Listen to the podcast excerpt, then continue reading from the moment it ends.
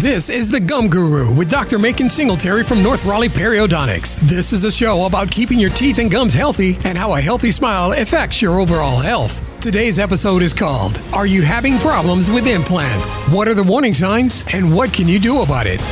Welcome to the Gum Guru with Dr. Macon Singletary. I'm Jason Kong. Thank you so much for joining us today. Dr. Singletary, how are you doing? Oh, I get better than I deserve. and we're blessed by the best.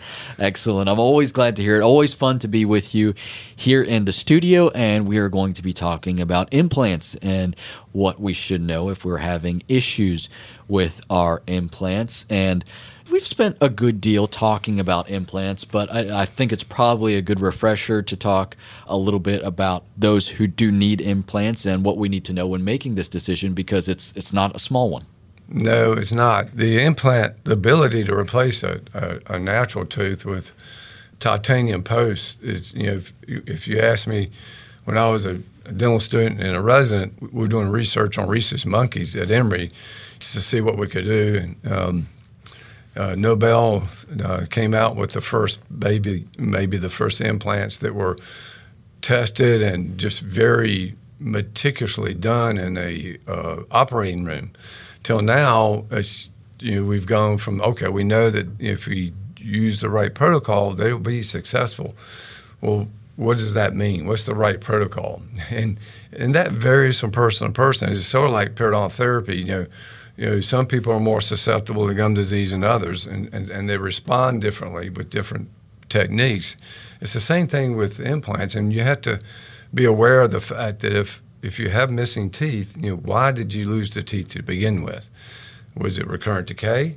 Or was it due to periodontal disease? You know, I always say when I talk to patients and they're coming in for an implant consult, you know, the four things, of course, I blend the medical history and the x rays in my oral exam and determine their susceptibility to periodontal disease. So that's the first thing. You know, do they, uh, do they have periodontal problems? And the second thing is, do they smoke? Because nicotine is affects bone metabolism and affects the integration of the implant. And then, and with a medical history, are things in that medical history that would affect healing and you know bone dynamic, bone changeover, and uh, your bone healing to a titanium or or zirconium post. And then, you know, is there good width, height, and depth of bone?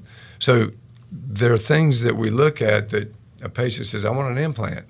But it's not that simple per se. Yeah, and that's that's the scary part to me, in that it it really isn't that simple. But sometimes, and this is not to knock all surgeons out there, but sometimes surgeons do have a very kind of almost industrial or mechanical approach to things. Uh, and as a patient who hasn't considered all the factors surrounding uh, maybe why you need an implant. Uh, if you pair that with someone who's maybe a little over eager to give you an implant, then you're you're in a bad situation. Yeah, and you know that's that's why our second opinions is always a good thing to do. But um, being aware of one, you know, why why did you have why did you lose the implant? And um, so obviously implants are a great option if the patient satisfies the things that I look at. You know, don't smoke. You know, healthy, no uncontrolled diabetes.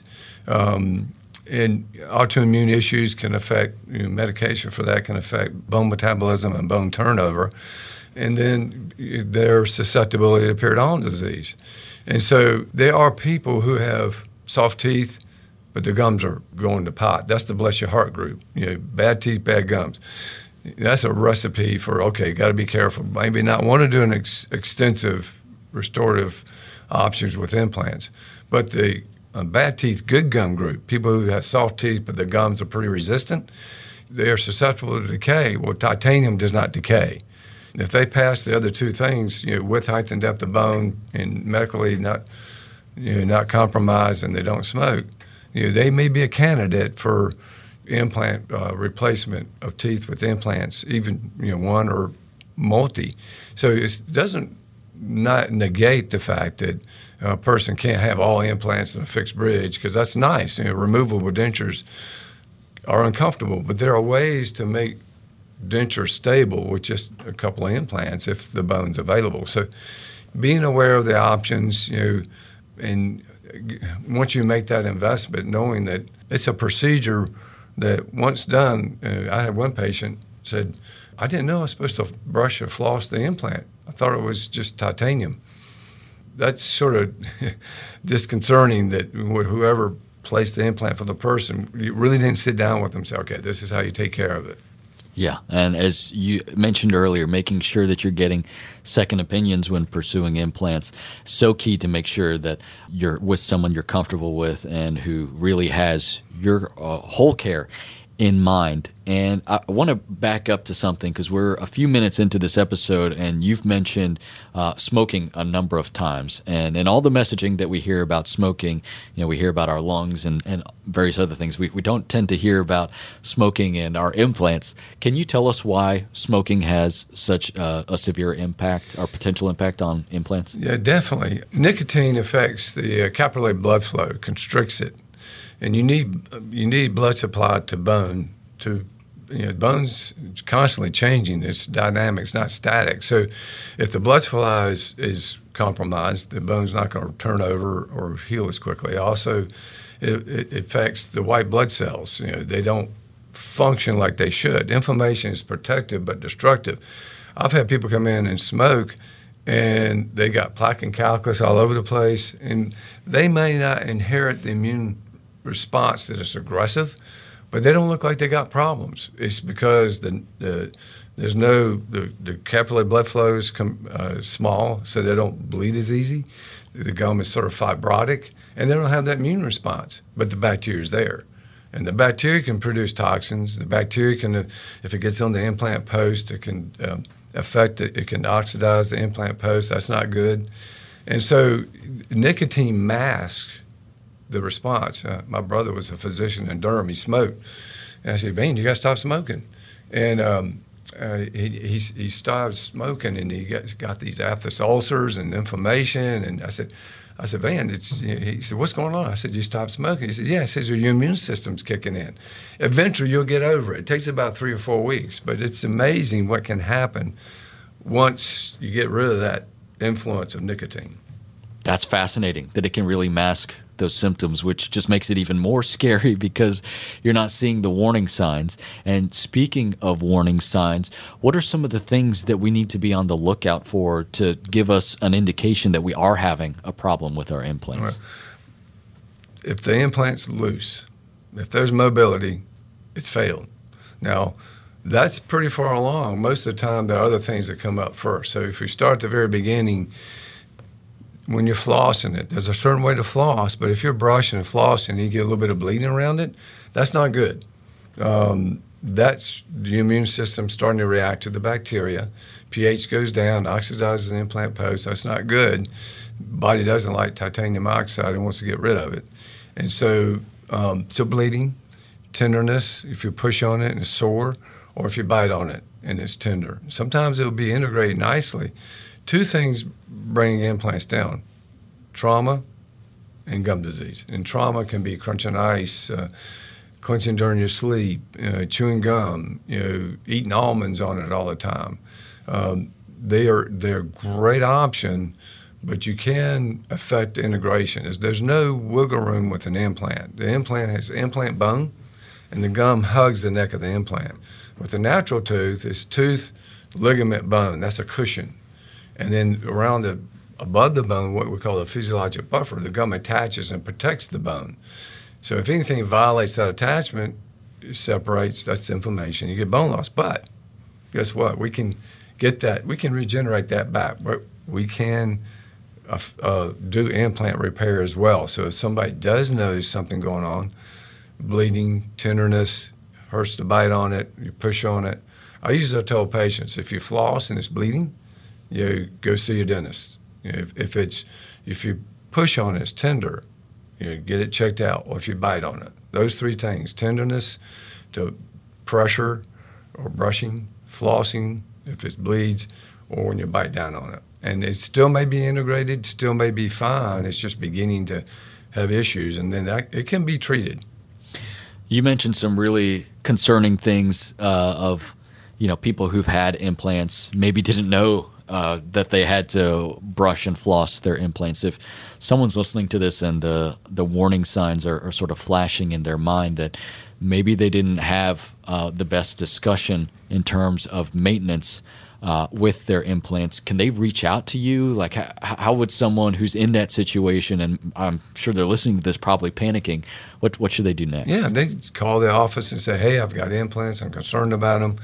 Be glad to look at them and just give them a, a, a, an examination and, and tell them it's it's you can. There's some cases where the and some people have done that. They've seen my a web page or have heard me talk about it, and they'll come in and uh, I say well, or the patients of record, you know, and, the, and I say how many times a day are you brushing? And they said, once. I said, okay, you got to do four. and are you flossing? Well, not every day. All right, so let's do this. Brush four times a day, floss at least once, and when you floss your implant, buff it. Now, there are a couple of levels that I look at. And first of all, I look at a patient and I see there's bleeding. Bone level's good. We call that peri-implant mucositis or gingivitis around an implant if they go with good oral hygiene, most of the time when I get them back in two weeks and check it, it's better.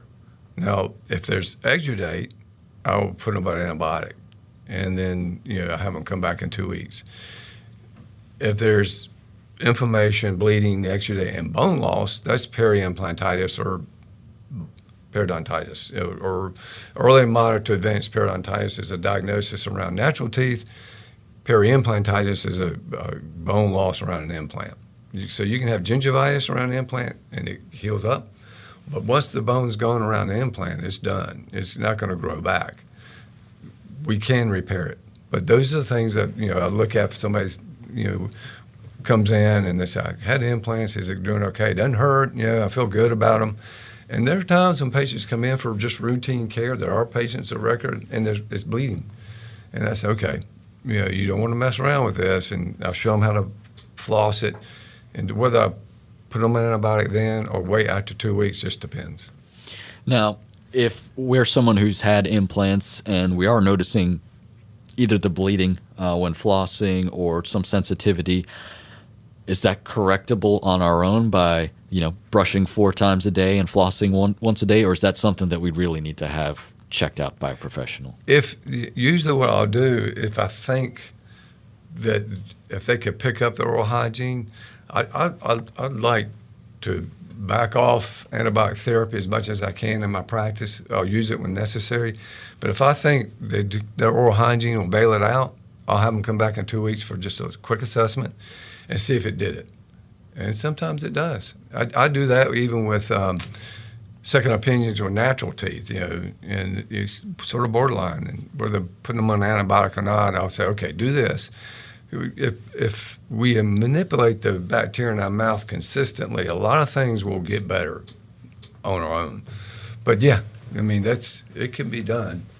Good. That's good to know. And, you know, it's always good to have that professional opinion, and then we can take things into our own hands from there. Well, we always have our action step of the episode. What is that for this episode? And yeah, you mentioned that if, the, if an individual feels they have implants and have a question about is it okay, um, you know, you know, they can call us. And we'll be glad to look at it.